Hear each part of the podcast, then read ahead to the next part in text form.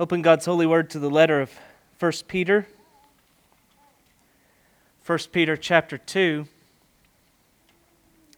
I'll be reading verses 2 through 12. Our focus will be on verses 4 through 10. Like newborn infants, long for the pure spiritual milk, that by it you may grow up into salvation. If indeed you have tasted that Yahweh is the Lord is good. As you come to him, a living stone rejected by men, but in the sight of God chosen and precious.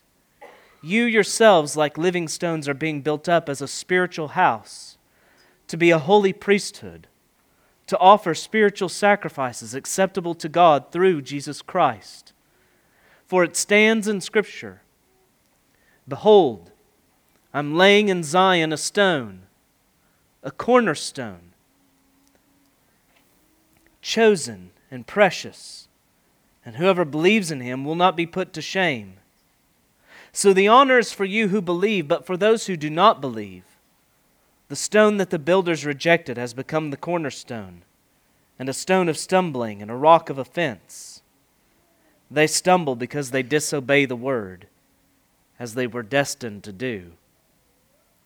But you were a chosen race, a royal priesthood, a holy nation, a people for his own possession, that you may proclaim the excellencies of him who called you out of darkness into his marvelous light. Once you were not a people, but now you are God's people. Once you had not received mercy, but now you have received mercy.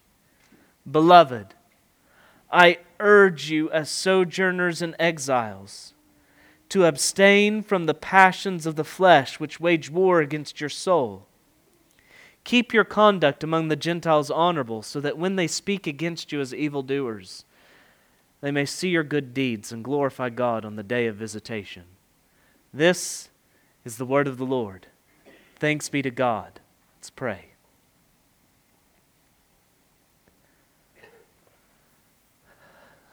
Father, I, I pray your mercy and grace on us for all the times that we try to we try to be something we're not according to the world's standards and expectations. For all the time we we try to to live up to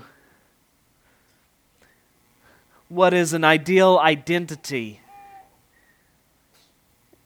in the mind of this culture, be it a quest for fame or affluence or power, prestige, a kind of being honored and recognized among men. So convict us, your children, of this sin in light of the honor and dignity that's ours in Jesus. May it be a glad and welcomed rebuke.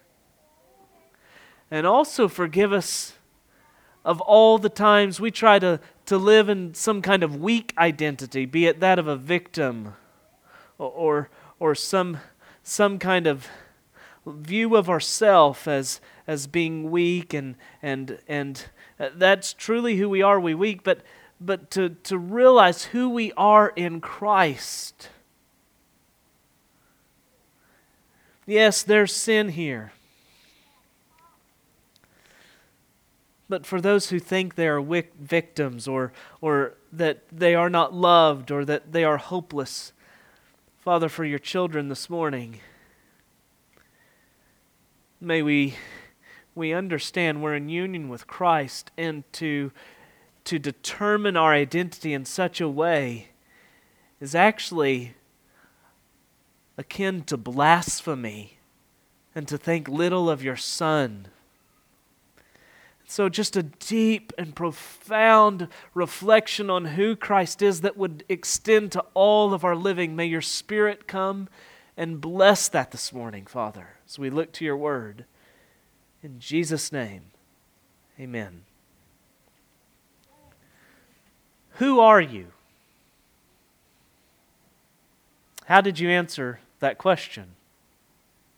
Your name? Your profession? Your heritage? Your ethnicity? Your nationality? Your alma mater? There are multiple ways that that question can be rightly answered. Who are you? And context is going to determine a large degree how you reply. If you're at a family reunion, it's unlikely that you'll lead with your job title. And if you're in a corporate setting, you're probably not going to tell them how you're related to Uncle Ralph. But in a vague context, where your mind first goes could be telling. Who are you? Did you think, uh, was your frame of reference individualistic or corporate, communal, group? Ours is an age that places great emphasis on the individual at the expense of any corporate or communal identity, and yet we wonder why we're so detached, lonely, isolated. Peter's aim in these verses is very clear. He wants us to know who we are. Being a Christian has implications for you individually. That's true. But you cannot think of yourself as a Christian isolated, individualistically, apart from any others. You, you have to think of yourself in reference to something much bigger. And so it's clear that Peter wants us to know who we are, who the church is here. What's less clear is why Peter teases this out. We have some whys in this text, but why does Peter want us to know who? He doesn't spell this out, but I think we all realize rather quickly the importance of knowing who we are, of understanding our identity. Who speaks to why? Who speaks to why? Who you are determines purpose. Understanding who you are is enlightening. It, it opens your eyes, it helps you to understand why you are. And so, whenever your identity is something like elect exiles, verse 1, chapter 1, whenever your identity is something like that, understanding that has radical implications for living your life. Such that, as Peter talks about later, don't be surprised at these fiery trials. See, understanding something of who you are has widespread implications for understanding why you are. For example, how many of the church's problems stem from a failure, to understand who she is? She's full of people acting like individuals there's a consumeristic kind of mentality. You come to church as an individual seeking uh, uh, personal needs and, and, and, and personal benefits, you see, and it, it centers around you. And, and so you approach the church, and then how often does the church, catering to this, market herself to those perceptions? And with that, she becomes individualistic in a way. Each church. How often do you see, sense that, that each church is, is really trying to express her own unique individualism as something more special than the one across the street or next door? We're not that church. Our aim is simply to be the church. That's it. What's sad is how unique an effort to not be unique is. We understand that the church, just as she is, by God's grace, is utterly unique. See, this is what it means to be saints. Called, called, called out, separate. Jesus has adorned the church. She doesn't need to doll herself all up in any effort to do so. to, to, to put on the makeup of this world will not make her more attractive, but less so. My hope is that by the word, the Spirit would speak to who we are in Christ so that we would have a kind of confidence in that. We wouldn't have to put on these kind of airs and this kind of facade, not only individually, but corporately, understanding who we are together. And that this would determine our purposes, that, that the deeper we would grasp this who, the wider the impact of why the, the, the more we know who we are, the wider the swath of why we are would be realized. The most important thing any of us can realize about our identity is, is how it's determined by our relationship to God. Our relationship to God is the most important thing about who we are. And outside of Christ, we are sinners. But here, Peter writes to the saints and he tells them uh, that first your identity is who you are as a Christian, who you are as a saint is bound up in Christ. Verse 4. As you come to Him, this is who you are as you come to Christ. this is, is this primarily how you think of who you are as, as who you are in Christ? Or is it what you do, your education, your job, your heritage, those things that you feel like you had a part in? Or is your first thought of who you are by pure grace in Christ. In a world where people are going crazy trying to self define and have some kind of unique identity, rest in this, saints. Who you are is not determined by what you do, but by what Christ has done. Brad House writes my identity is not what I do, I do out of my identity. You see, in Adam, this is who you are sinner. And all your actions flowed forth out of who you were a sinner. But now in Christ, you are a new creation. Oh, what you do is important.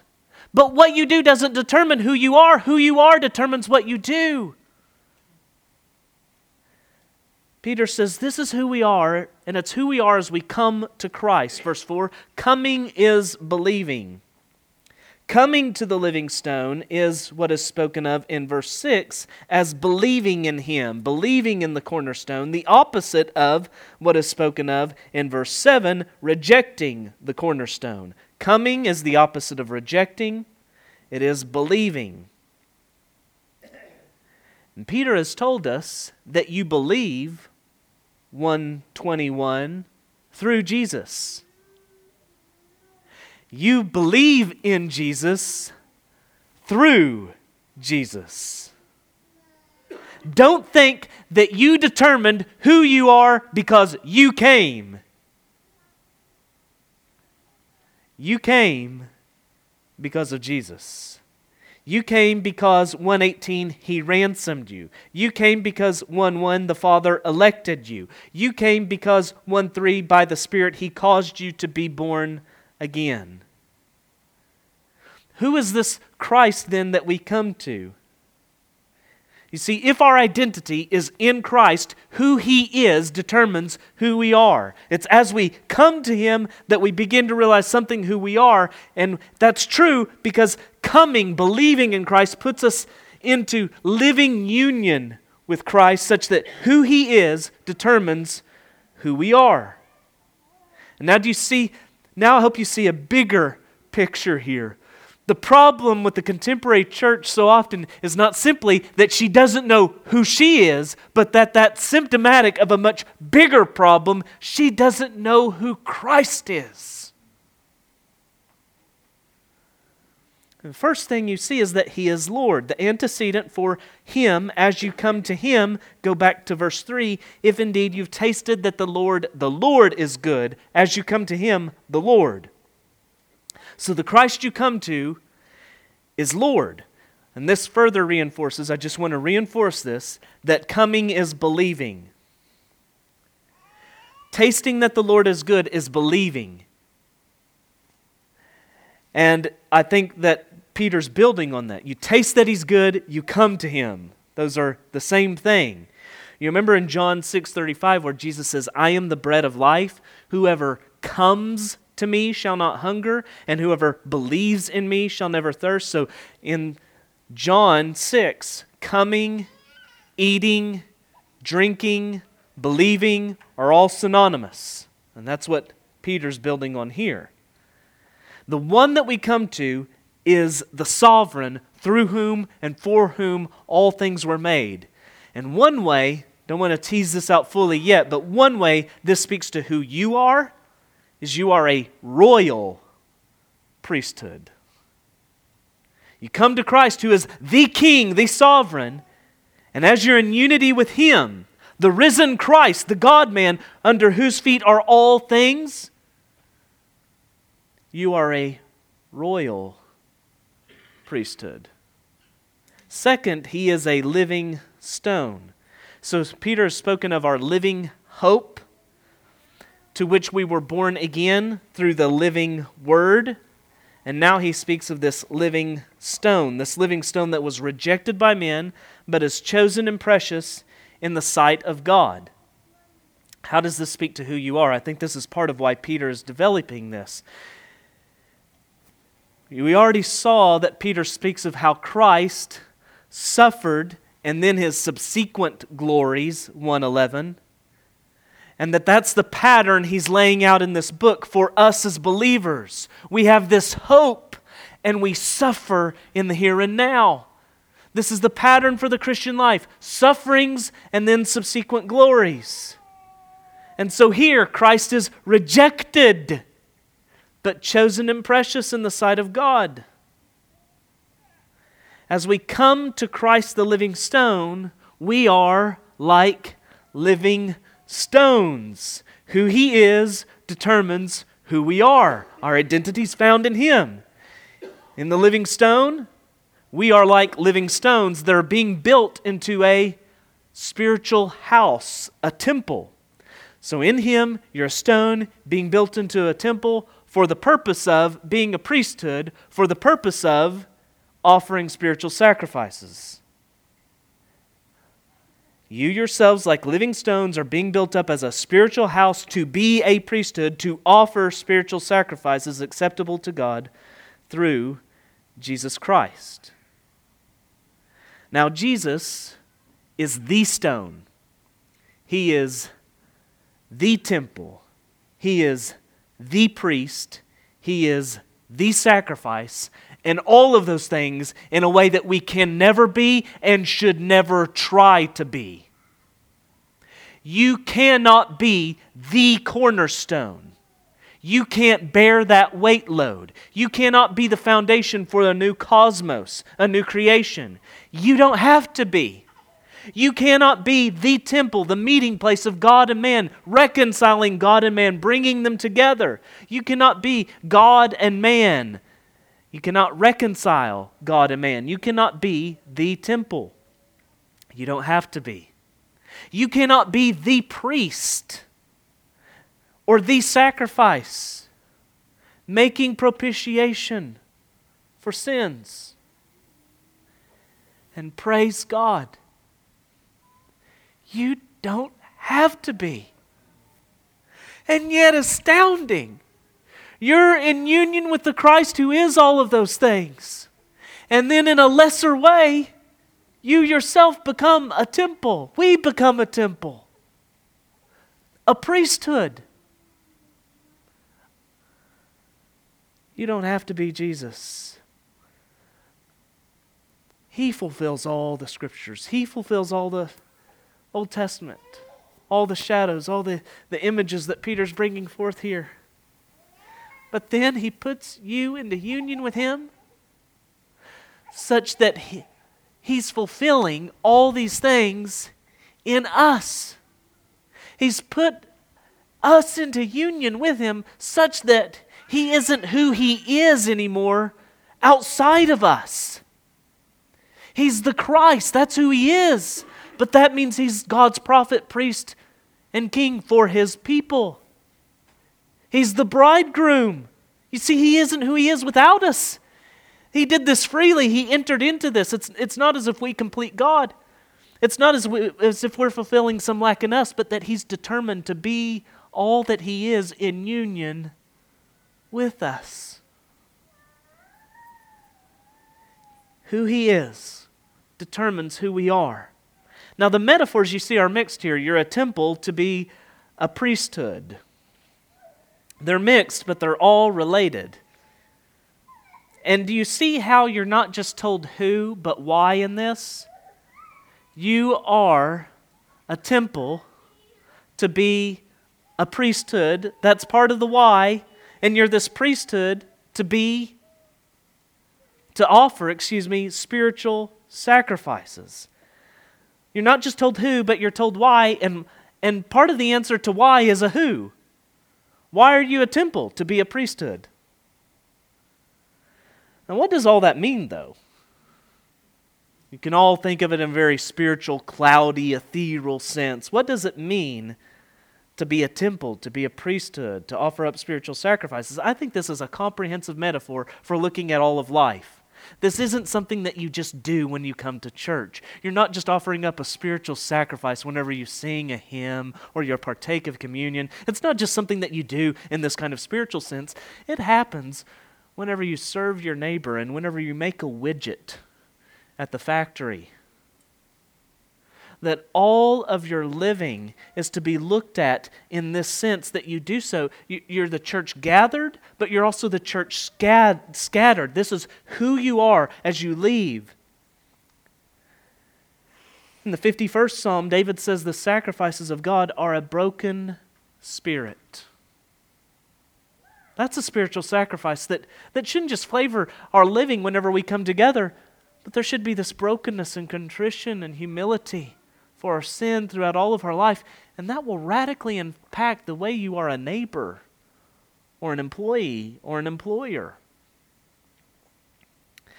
Romans 12:1 says, "I appeal to you therefore, brothers, by the mercies of God, to present your bodies as a living sacrifice, holy and acceptable to God, which is your spiritual worship by bodies, I think Pete, uh, Paul there intends the whole of us. Offer up the whole of yourself as the sacrifice to be consumed unto God.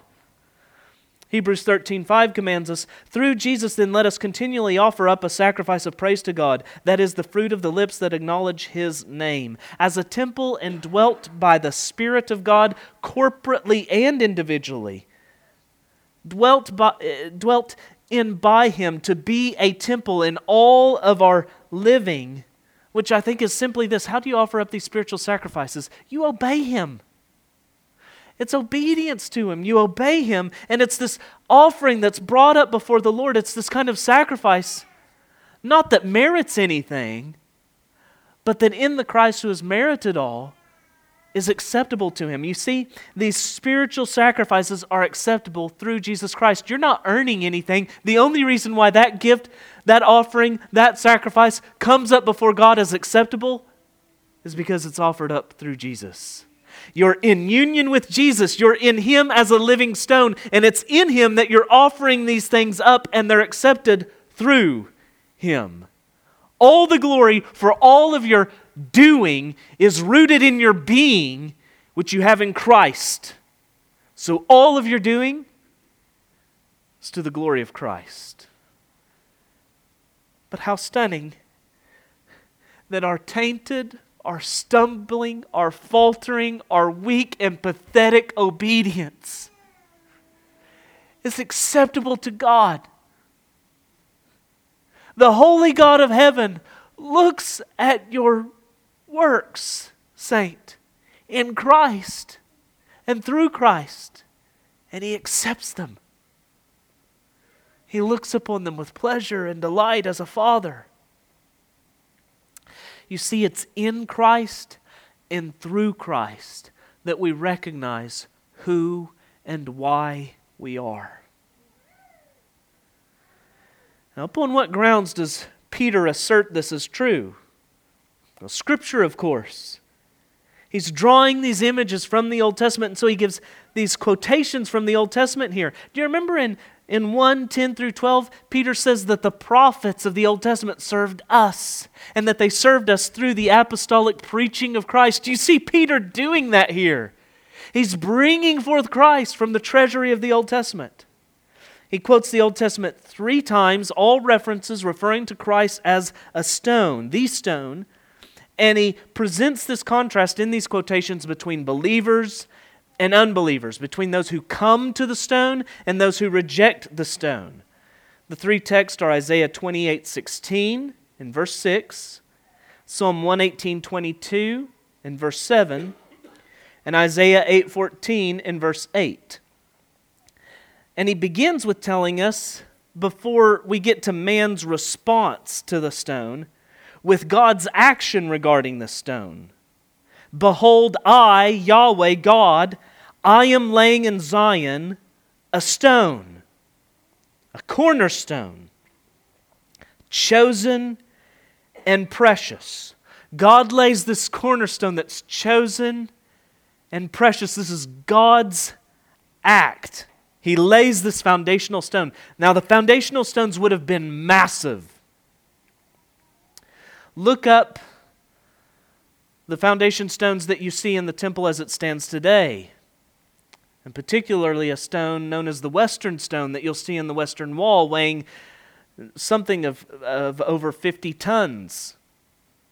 These would have been massive stones for the foundation. And the cornerstone would have been the most important stones, determining the soundness of the building in all angles. A good foundation stone would ensure that the structure was plumb, level, and square.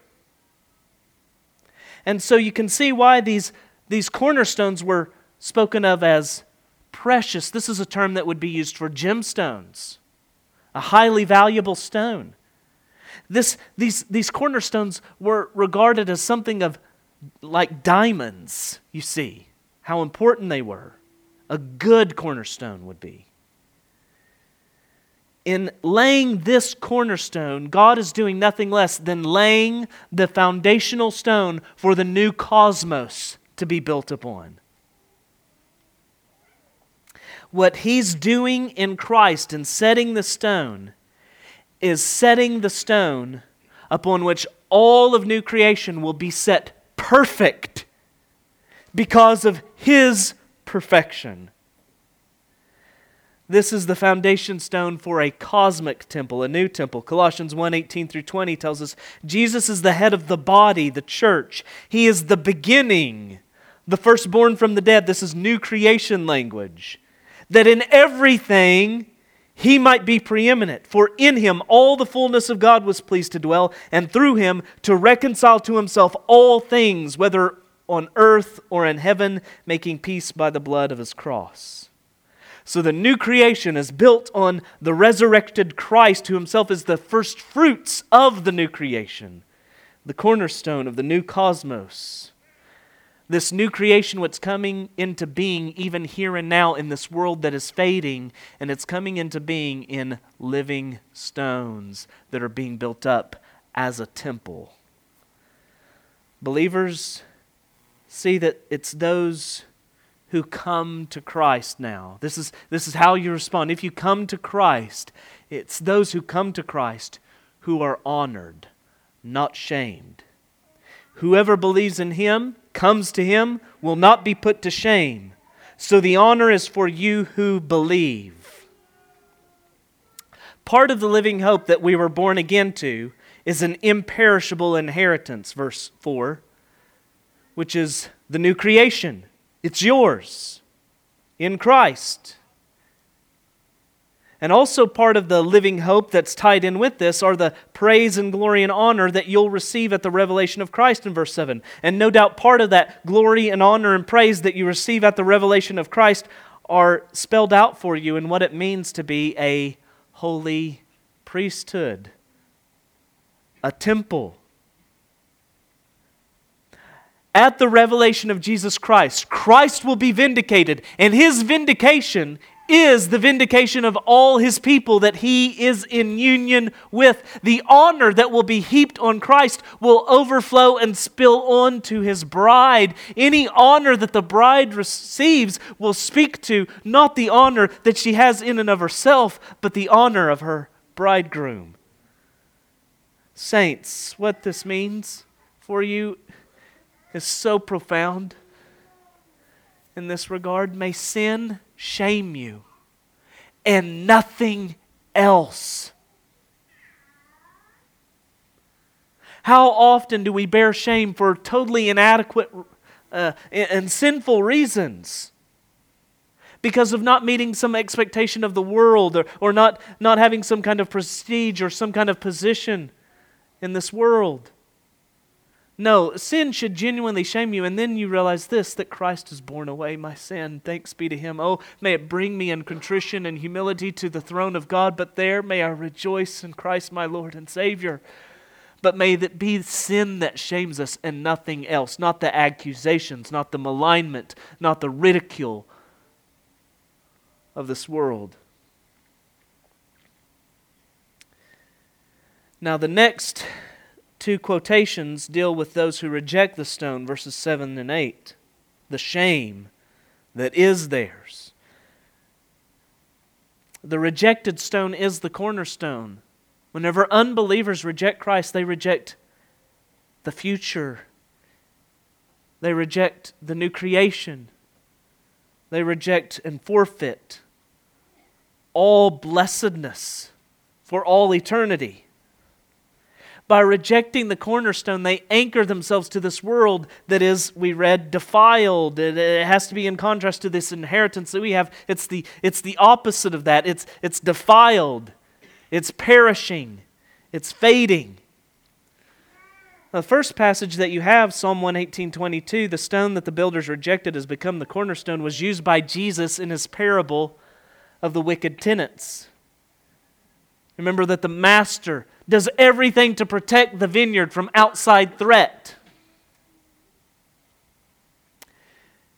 And then he entrusts it to tenants.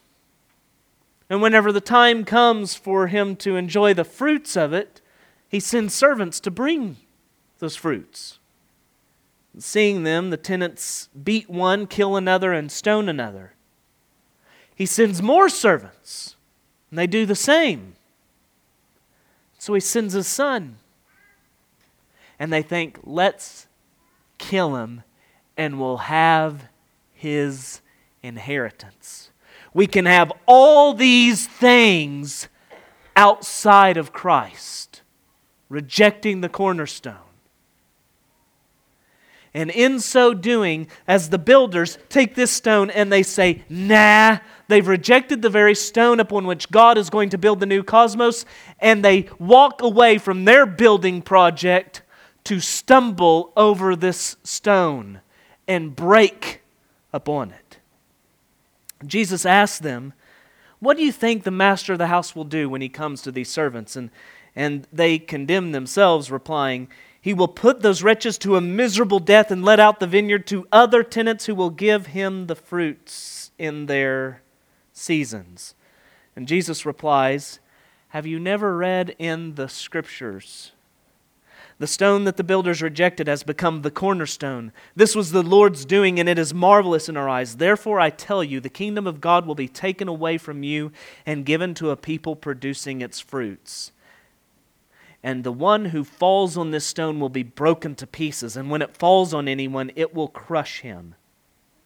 They're shamed. The kingdom is forfeit, and it will be given to a people, the church, bearing the fruits thereof offering up spiritual sacrifices acceptable to God through our mediator, Christ. Now, the implications of what it means to reject the cornerstone are made vividly clear with the next quotation, verse 8. A stone of stumbling and a rock of offense. And he teases us out. They stumble because they disobey the word as they were destined to do. The builders cast aside the stone God has set, and they stumble over it. The most frightening thing is this implication that Peter draws from this that whenever God set him as the cornerstone for the new cosmos, God also intended and set him as a stone of stumbling and a rock of offense.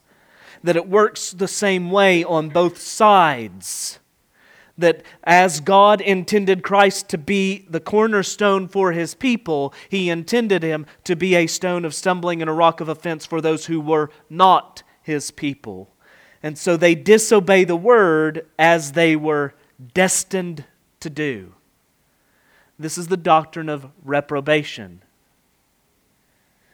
Now, the doctrine of election is distasteful enough to modern ears. It is distasteful even to those who profess to love Jesus. It's distasteful, and how many of you can amen this? It's distasteful even to many of us at times we've experienced this. It's distasteful even to us who do genuinely love Jesus. But if the doctrine of election can be distasteful, the doctrine of reprobation is repulsive and disgusting to fallen man, sinful man. But it's not something you can run away from. In the second letter, letter, excuse me, in the second letter, Peter will say that the Lord knows how to keep the unrighteous under punishment until the day of judgment. 2 Peter 2 9. If that's not clear enough, he goes on in verse 12 to say, For them the utter gloom of darkness has been reserved. Excuse me, that's verse 17. In verse 12, he says that they were born to be caught and destroyed. Paul puts the verse from Isaiah 8:14 and Psalm 122 together in Romans 9 and uh, excuse me the two quotations from isaiah 8.14 and 28.16 he puts them together near the end of romans 9 and he writes they have stumbled over the stumbling stone as it is written. Behold i am laying in zion a stone of stumbling and a rock of offense and whoever believes in him will not be put to shame. Now what brought paul to quote put those two verses together in romans 9 it's the same thing peter's doing here this is what paul has just said in romans 9 so then, He, God, has mercy on whomever He wills, and He hardens whomever He wills. Will you say to me then, Why does He still find fault? For who can resist His will? But who are you, O man, to answer back to God? Will what is molded say to its molder, Why have you made me like this? Has the potter no right over the clay to make out of the same lump one vessel for honorable use and another for dishonorable use? What if God, desiring to show his wrath and to make known his power, has endured with much patience vessels of wrath prepared for destruction, in order to make known the riches of his glory for vessels of mercy, which he has prepared beforehand for glory, even to us whom he has called? Not from the Jews only, but also from the Gentiles. You see, behind Christ, as both the cornerstone and a stone of stumbling is the sovereign Lord. Both election and reprobation assume a fallen humanity. But do know that, note this about the sovereign work of God in this that it stands behind them in, a, in, in, a, in an asymmetrical way, it stands behind them differently. They assume this fallen humanity, and God chooses to have mercy on some and he chooses not to have mercy on other. And what you need to realize about this is you cannot what's the natural human response? That's not fair means we all go to hell. Fair means justice. There is no injustice in this there is this fallen humanity out of which god chooses some and he chooses not to choose others you can't deny that implication and whenever he does so, there's an act of mercy and there's an act of justice. But nowhere in the equation is there any injustice. And that's the, that's the exact accusation. You can't interpret Romans 9 any other way. If you read Romans 9 and there's not some kind of impulse in you that says that's not fair, you're not reading Romans 9 at all. Because that's what he's dealing with there. And where he goes to is this cover your mouth. He's God. This is a sobering doctrine. It's a doctrine that will put to the test just how thoroughly you want to confess Jesus is Lord, God is sovereign. Not only that, it's a test for really recognizing who you are. You are one who God would have been just to leave to yourself and to your sins. And the only reason you are different is His mercy and His grace, which you have absolutely no claim to. And that's what Peter begins. He returns to who we are in verses 9 through 10. And as he does, he magnifies and heightens the contrast, not between just who we are and who they are, who've rejected the stone. They stumble, but you. He's not only heightening the contrast between who we are and who they are, but between who we are and who we were. He called us out of darkness into light. Once we were not a people, now we are a people. Once we had not received mercy, now we have received mercy. And Peter again lays the Old Testament on thick, you see. He, he liberally drenches the church in these terms associated with Israel. You are a chosen race. This is the this is this is going back directly to they stumble over the word as they were destined to do. But you are a chosen race. It also takes you back to verse 1 being an elect exile. The reason why you are chosen is because you're in union with the Son, who is the chosen cornerstone. His identity determines ours. Jesus told his disciples, You did not choose me, but I chose you. Deuteronomy 7, Moses explains to Israel, Why did God choose you? He says, Yahweh your God has chosen you to be a people for his treasured possession out of all the peoples who are on the face of the earth. It was not because you were more in number than any other people that the Lord set his love on you and chose you. Shorthand so far of this. Why did God set his love on you and choose you? It was not because of you. What's the answer? But it is because Yahweh loves you and is keeping the oath that he swore to, his, to your fathers. Remember, that covenant had absolutely nothing to do with Abraham, as if Abraham evoked it or merited it. It was one that God chose to enter into. And now he's saying, Why did God choose you, Israel? Why did he set his love upon you? He set his love upon you, and here was the answer. Did you catch it? He set his love upon you because he loves you. He loves you because he loves you. The answer is not to be found in you. Where's the answer? In God's free and sovereign will. And he chose you because he's keeping covenant, a covenant which he just entered into freely, not bound by any, any means. The answer for election and the love of God is completely found in God. We are a royal priesthood. In Exodus 15, 5 through 6, God tells Israel, Now therefore, if you will indeed obey my voice and keep my covenant, you shall be my treasured possession among all peoples. For all the earth is mine, and you shall be to me a kingdom of priests and a holy nation. You remember in the garden, Adam received dominion. Here's the sovereign Lord who says, You have dominion. And can you see how, how Adam, in acting as a king, was also acting as a priest? because his rule was to be the presence of God on this earth. And so, too, in Christ, we begin to recognize what humanity was meant to be this, this prophet, priest, and kingly aspect to our identity. Recovered in Christ, a royal priesthood. Put here to magnify, reflect our Lord. We are a holy nation. Holy means set apart. We're this people that are set apart by the Father.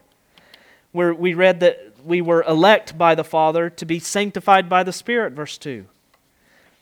We are a people for his own possession.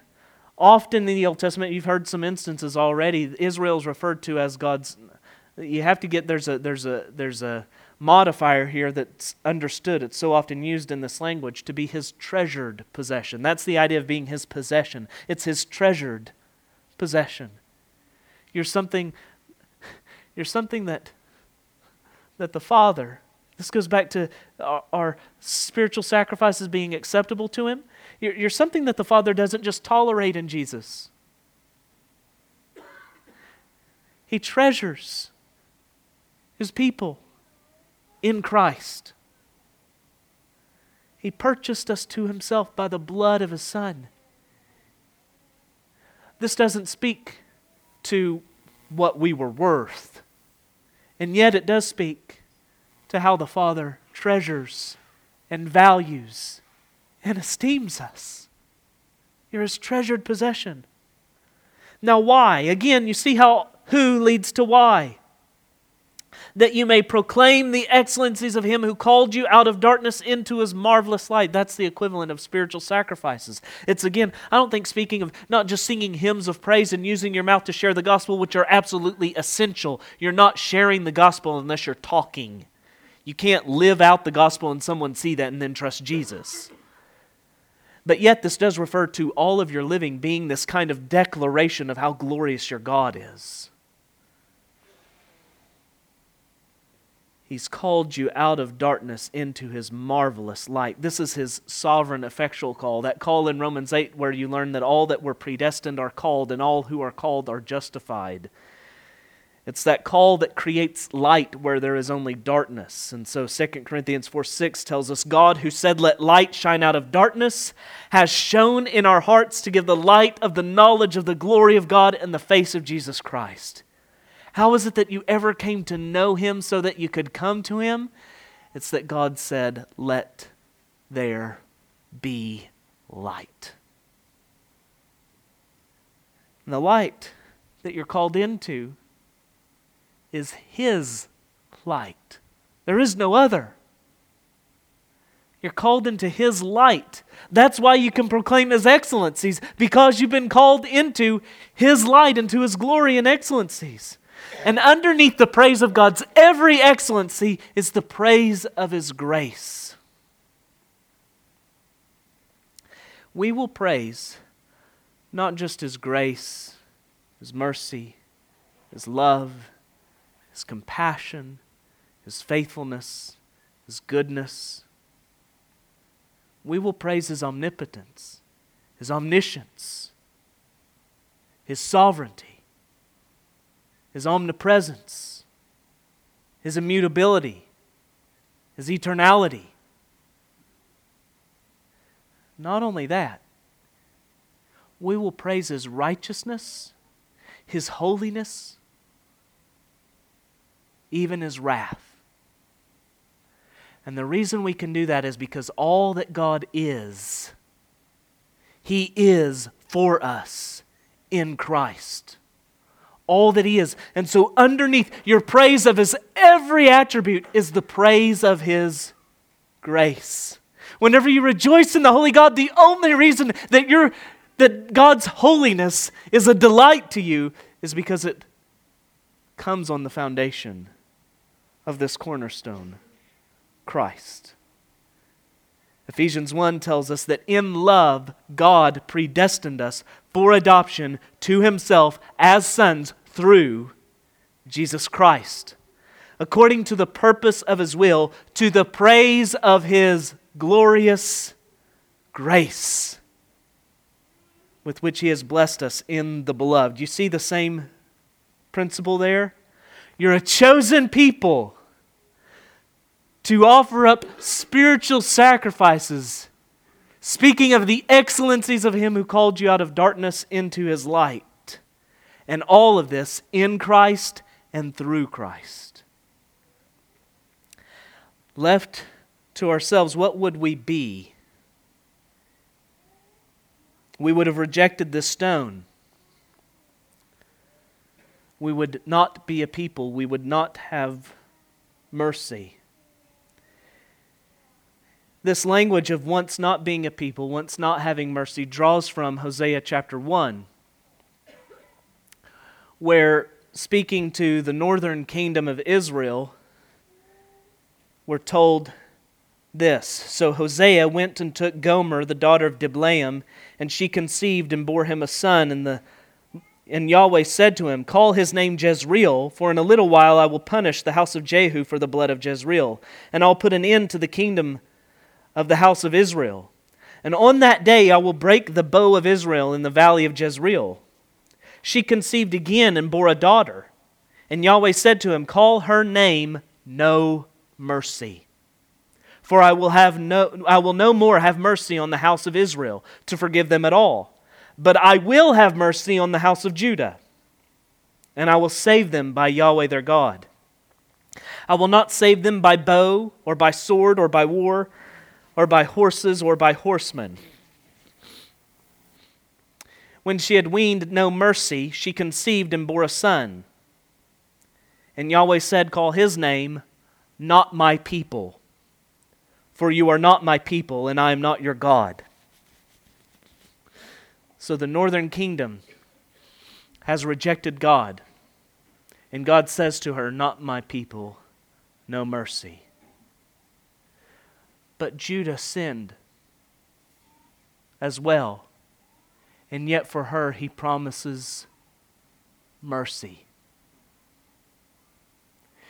And what you have in here is the exact opposite of what happened in Hosea. Here you have a people who are not God's people, a people who have no claim to God. And God pronounces over them mercy. My people. Why does Peter tell us who? First, because who lies behind why. My greatest hope in this sermon is that you would realize deep down in your soul who you are. And reflect and meditate upon this because so often you don't need another command. If you've been discipled for any extent of time, most often, yes, there's times whenever you need wisdom and guidance and making a, a, kind of nuanced choice. That happens all the time. But most of the time, for the really big things that count in life, you know what God commands. It's quite clear. And so, quite often, you don't need just this really kind of practical, pragmatic thing so that you go out and now you know what to do. What you need is to recognize who you are. The biggest steps in Christian growth, I believe, come from this not hearing another command, but recognizing more and more who you are. And really, you begin to grow in your knowledge of that as you recognize who Christ is. Second, Peter no doubt tells us who we are as a comfort for us as elect exiles. You will be rejected, ridiculed, persecuted, hated. So was our Lord. And yet it was by those very actions of men that God established him as the cornerstone. And likewise, whenever you share in Christ's sufferings, know you will share in his glories. And it will be those very sufferings out of which those glories will emerge. Do not hang your head. Honor is for you. Shame is for those who reject the cornerstone. But third, Peter does tell us why, so that we'll impact how we live. You do need to tease out that, reflect on who you are. And as you do, it's going to impact how you live. And, and Peter begins to do that. Beloved, I urge you, verse 11, as sojourners and exiles, to abstain from the passions of the flesh. Recognizing who you are impacts why. And the deeper our understanding of who, the wider the swath of intentional, God glorifying why will be. Let's pray. Father, thank you for Christ. Oh, thank you that who we are is tied to Him by grace. May we just reflect, be in awe. May it just be a joy to reflect on these things. And then the joy of the Lord being our strength, that, that, that flowing into our living not in, in any kind of way of drudgery, but as this delight of our new identity in Christ. In the strong name of Jesus, we pray. Amen.